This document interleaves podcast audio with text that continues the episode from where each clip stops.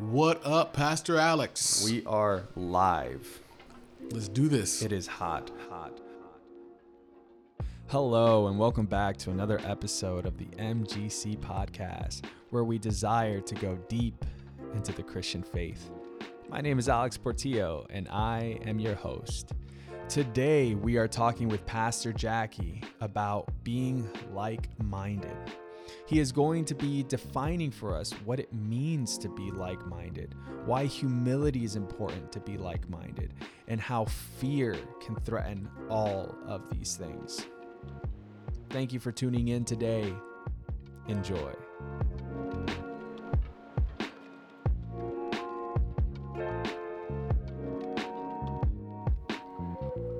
You can be propelled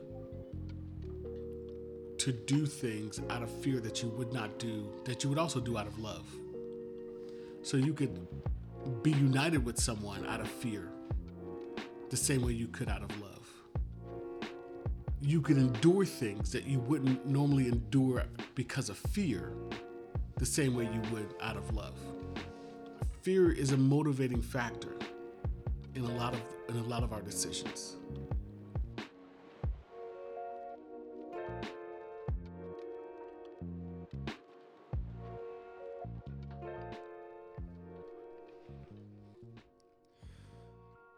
When I hear people say, we must be like minded, it often feels like what they're truly desiring is uniformity. Is uniformity what Paul has in mind when he commands the Philippians to be like minded? I have worked at several boarding schools, uh, Adventist boarding schools, and dress code has always been like the worst thing to discuss. When I, I remember hours and hours discussing dress code, and at one point going from you can wear um, anything you want to you can wear. We we have we're going to take the school in the direction of a uniform and we're gonna have a uniform company. And then parents were like those stupid uniforms are too expensive. Okay fine go to walmart but you gotta buy this color tan pants and you gotta buy this color blue shirt. And the goal i think of uniforms was to bring everyone to some sense of parity. So that the haves and the have nots were not necessarily distinguishable from each other and what we allowed kids to do when they when we had like a strict uniform, you could wear whatever shoes you wanted, you could wear whatever belt you wanted, you could accessorize in any way possible, but you still had to have the same shoes. I mean, the same shirt and the same pants on, same color. I, at one time there was even a skirt, which was horrible. Skirts, horrible, horrible ideas. People, don't do it. Don't do it.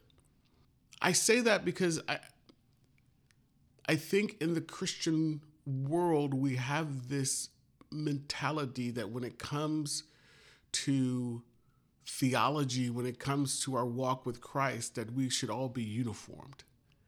And that's not biblical. That's not what we see here. We see God approaching people individually and, where they are, and He doesn't do it the same way. It doesn't look the same way. They don't respond the same way. They even do ministry differently you know look at the the argument between between Paul and and Barnabas about doing ministry. The goal is the same. That's the uniformity. The the function of how you get there that's that's individual and that's that's a gift of the spirit. So i think what it, what we what we should be talking about is the goal. The goal is the same. The goal of bringing the uniformity part of the christian church is bringing people to a knowledge that jesus christ died for their sins. How do we get there with you right now you're doing it through this podcast you're doing it through through bible studies you're doing it through so many other m- modes and mediums that i don't do. But are we one in spirit? I'm going to say yes we are because our goal is to enrich the lives of people that we come in contact with. And our theology may not be exactly the same. Why? Because my framework for life where i came from is different than yours. But the thing that unites us is the love of jesus so when what what we talk about here when it says uh, when you ask the question is uniformity, uniformity in the sense of purpose, not in the sense of how we get there. And I think we're so focused. That's that's the thing that externally focused on how we get there should look the same. Um, that's why people label churches. Well, that church is liberal. Well, that church is conservative. Well, that church is whatever. if that church is connecting people to Jesus Christ, if that church is meeting the needs of the people, if that church is ministering to the widows and the orphans, then the uniformity that we have is in Christ and in his purposes. How can we be of one mind without sacrificing individuality? Individuality is the flavoring of our relationship. The music I like, Alex, is different than the music you like. Hallelujah, praise the Lord. The verses that hit me, the Bible verses that that just drive me to my knees and bring me to a place of reflection are different than the ones for you. So I think individually we need, and you said you used the word sacrifice. uh, I think I think you baited me there. I think you baited me. I think that was an intentional word because when we hear the word sacrifice, it's as if we're giving up something that we truly want, that we truly like. I value my individuality. I think if we look at the text, if we have any encouragement in Christ, if being a Christ follower has meant anything to you at all, then here, here is a here's what we share in common. That we have to be like-minded in him and his purposes. The disciples were not like-minded. They were a lot in the same in the same circumstances, but they were not like-minded. So, sacrifice, mm, sure. Yeah, we're supposed to sacrifice. That's that's a purpose. Why does Paul urge the Philippians to be like minded by first reminding them about their experience with Jesus? What does their experience with Jesus have to do with being like minded? What does Jesus want from us? He wants us, A, to know him. He, he wants us to know him and to know his heart and to know, and in that knowing, in that vulnerability of knowing him and him knowing us, we experience the full acceptance love of Jesus Christ. And if there's anything that's going to change us, change the world, it is that perspective. If there's anything that's going to unite people, and this is what I, I think, um, why does this experience with Jesus have to do with them being like minded? We know that the church then is like the church now, diverse. The haves and the have nots, the slaves and the masters, the citizens and the non citizens. But what is uniting this group of people is Jesus. And so that's why it's important for them to keep that in focus. It's always easy to say, well, I'm a Roman citizen and you're not. That's the go to. They were born with that, that's the natural tendency. But what happens when you subtract your citizenry of earth and you put your citizenry in heaven? Then everybody's on the same walking playing field. Everyone's elevated to the same height. And there is no haves and have nots. There are no slaves and the masters. There are no Roman citizens, non citizens. All we have is people of God accepted, redeemed, loved the same. One of the things I asked this morning in my devotional time and, and working on this was why do we assume sometimes that the murderer is worse than the liar? I think it's because uh, maybe we have this conception that um, this is a very nasty illustration. We have this idea that maybe a little bit of pee in our water is not as bad as a lot of pee in As our a water. whole jug, yeah. Still pee in that water. Your question is why does Paul urge them to be like minded first? He urges them to understand where they are with Jesus Christ, that, that all of them are in the same boat. That without Jesus, they are all in trouble, regardless of how low or how high, regardless if there's a, a little contamination in the water or if the whole jug is contaminated. And so when we when we have that perspective that Christ died for both the great and the small, and the playing field is is level, then it's it's easy and it's hard to come to that realization, because it means then you have to sacrifice self, which he gets to, which which is the, you have to sacrifice your own your own view of yourself. being humble, I was I was reading a definition this morning that I absolutely hated because it was so wrong. I mean, it was literally saying being self-abased, like thinking of yourself as worthless. That's not what it means to be humble. Being and I love this definition. Being humble doesn't mean thinking of yourself as less, it's thinking of yourself less. And that is a struggle. So, being like minded, if I'm striving for Christ to be in me in such a way that I think of you more than I think of me, and you're striving for the exact same thing, that's the like that's that's where we that's where we meet up in the middle. That's where that like mindedness, like minded goal comes in. How we get there, don't know. That's a Jesus directed thing. But the like mindedness comes in that struggle, in that everyday realization, and that Holy Spirit working within us. Yeah, last yesterday when you and I were sitting in the boardroom mm-hmm. right before staff meeting, and I said, "Yo, Paul's making up words." I I, I was reading the text in, in in Greek to prepare for our interview, and I noticed that just like in Timothy, when Paul says the scriptures God breathed, and mm-hmm. he makes up that word.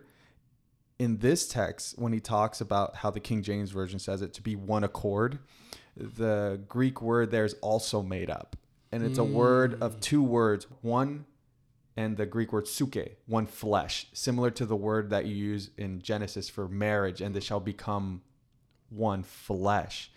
And you know, there there's this illustration of the church being like a body, but here Paul is almost making it like a marriage. Mm. And while body, it's hard to see how the hand would disagree with the leg in a marriage, it's easy to see how a spouse would disagree with the other spouse. Get out of my house. Get out of my house.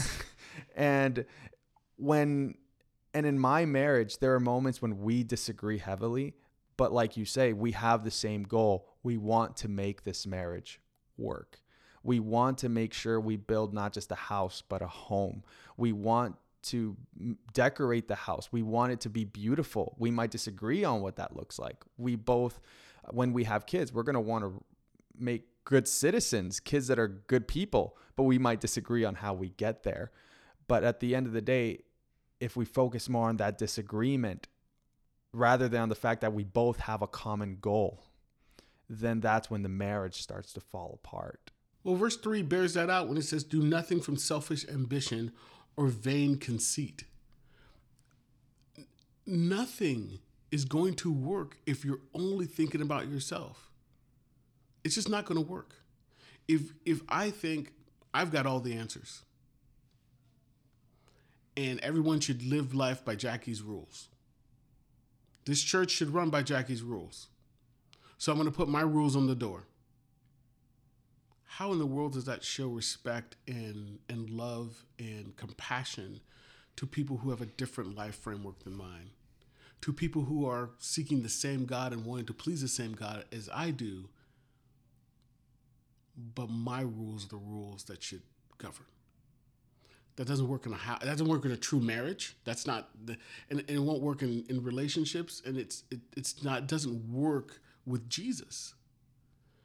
Um by the way, Jesus is the only relationship that we have where we don't get to make the rules.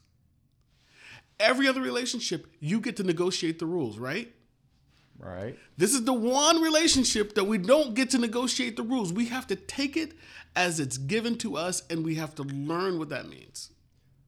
Although you've already answered this question, what does humility have to do with all of this? It is where we need to be. We need to be striving to think of ourselves less, to think of others more, to a word I used in the devotional was to be vulnerable. Until we learn. I don't want to be vulnerable, Pastor. I don't want to be vulnerable. Neither do I. I. I don't want. That's not how my generation dealt with manliness. I know. Look, a man's got to be a man. You're right. A man's got to be a man.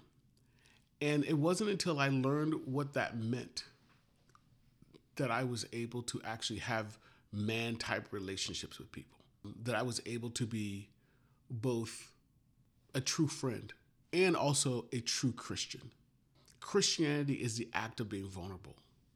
It's the act of when when when we baptize someone, it's it's they actually say this way before, eh, which is before the baptism, but but it's a public acknowledgement of someone saying, I am messed up. And in front of these witnesses, I am saying that the only one who can make me right is Jesus. And I accept what he has already done for me. Not what he's going to do, not what he could do, what he's already done on the cross and at the resurrection. I don't want to be vulnerable, but it's only through true vulnerability that we experience true community with Christ. And that's hard because you you are I know you're joking like tongue in cheek, but you are right. We don't want to be vulnerable. We don't. But it, it is only within vulnerability that we're able to both give and receive true love. And with that, humility. That drives our humility. How can fear threaten unity and humility? So I'm just going to say the text that everybody's thinking of. Perfect love cast out all fear. A Christ-like love, a, Christ, a love guided by Christ, casts out fear. Fear is a really interesting emotion. You can be propelled to do things out of fear that you would not do, that you would also do out of love. So you could be united with someone out of fear, the same way you could out of love. You could endure things that you wouldn't normally endure because of fear, the same way you would out of love.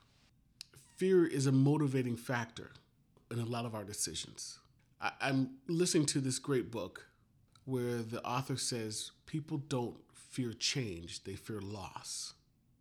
And right now, since you're going since you're gonna put me on the spot, right now I think people are fearing loss. We are all fearing loss. And we're trying to recapture what we believe we have lost whether it's in we fear we've lost our freedom uh, to worship, we fear we've lost our individuality and, and, having to wear masks. And that's why one of the reasons why masks come in all shapes, sizes, colors is because people want to be individualistic. We fear we've lost, uh, some people have lost hope because they see the world in such drab negativity. But I'm looking out today, and it's a little gray and it's a little overcast, but you know what? I also see the sun. And for some people, they can't see the sun. All they see is a drab and overcast. And if you ask them to, to describe the day, they would never say, I see the sun. They would also, they would say, I see the drab and overcast. So fear also blinds us to the tr- to some of the bigger realities around us. Your question was how can fear threaten unity and humility? Is because fear can can blind us can bind us, can be a motivating factor for all the wrong reasons. Where love, love feeds and love is what makes true humility possible. By the way, I can think of you before I think of me out of fear, not out of love. So my motivations are fearful and not loving. So it's not truly out of my heart that I give to you, it's because I fear you a king can make an alliance with another kingdom, not for the sake of peace or just friendliness, but out of fear of another threat. And this happened a lot in the Old Testament, particularly in the book of Kings, where the kings would make alliances uh, in fear of Assyria, not in love to their neighbor. Yes. As we read through this book, Paul is continually battling with them for kingdom um, characteristics. Humility is a kingdom characteristic. It's a characteristic that we see in Jesus. And so, because it's a characteristic we see in Jesus, it's something that we should want to replicate not artificially, by but by submitting to the Holy Spirit and have Him continually speak to us and have Him continually work within our hearts. I cannot generate humility. I can only generate selfishness. It is only the Holy Spirit to work within us that can generate humility, true humility, not behavior, but true selfless living. that matters. And that's why I can threaten unity. That's why I can threaten community. That's why I can threaten a church. That's why I can threaten a marriage. That's why it is a disastrous route. Thank you for joining us today, Pastor Jackie. Listen, I wasn't intended to preach, but you made me do it. So, um, Pastor Alex, thank you so much. Uh, love the podcast, love the questions, and uh, I look forward to hearing how you're going to get Pastor Johnny to and to talk about next week. Let me tell you, I'm praying for him. The uh, the hymn. I'm oh I'm I'm I'm sorry that I'm not preaching it, but I'm not sorry I'm not preaching it. So I feel the same way. yes. Hey, thank you so much, my brother. Thank you for joining us for another episode of the MGC podcast. If you haven't done so yet, go to iTunes and leave us a review or follow us on Instagram, MGC underscore podcast. I know that it seems like a small and insignificant thing, but it really helps us and it helps others find us. Well, my friends, grace and peace to you.